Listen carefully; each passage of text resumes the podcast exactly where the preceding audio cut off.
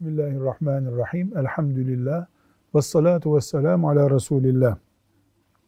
Hacerul Esved diye özellikle Mekke konuşulan, Kabe konuşulan ortamlarda duyduğumuz isim bir taşın adıdır. Kara taş şeklinde tercüme edilebilir. Bu taşın cennetten getirildiğine inanıyoruz. İbadetlerimizle bağlantılıdır.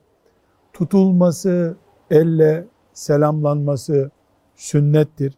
Peygamber sallallahu aleyhi ve sellem Efendimiz Hacerül Esved'i öpmüştür.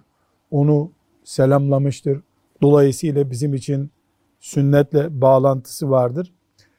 Ve çok önemli bir nokta. Hacerül Esved dünyanın en mübarek şehrinin en mübarek noktasında bir köşede bulunmaktadır.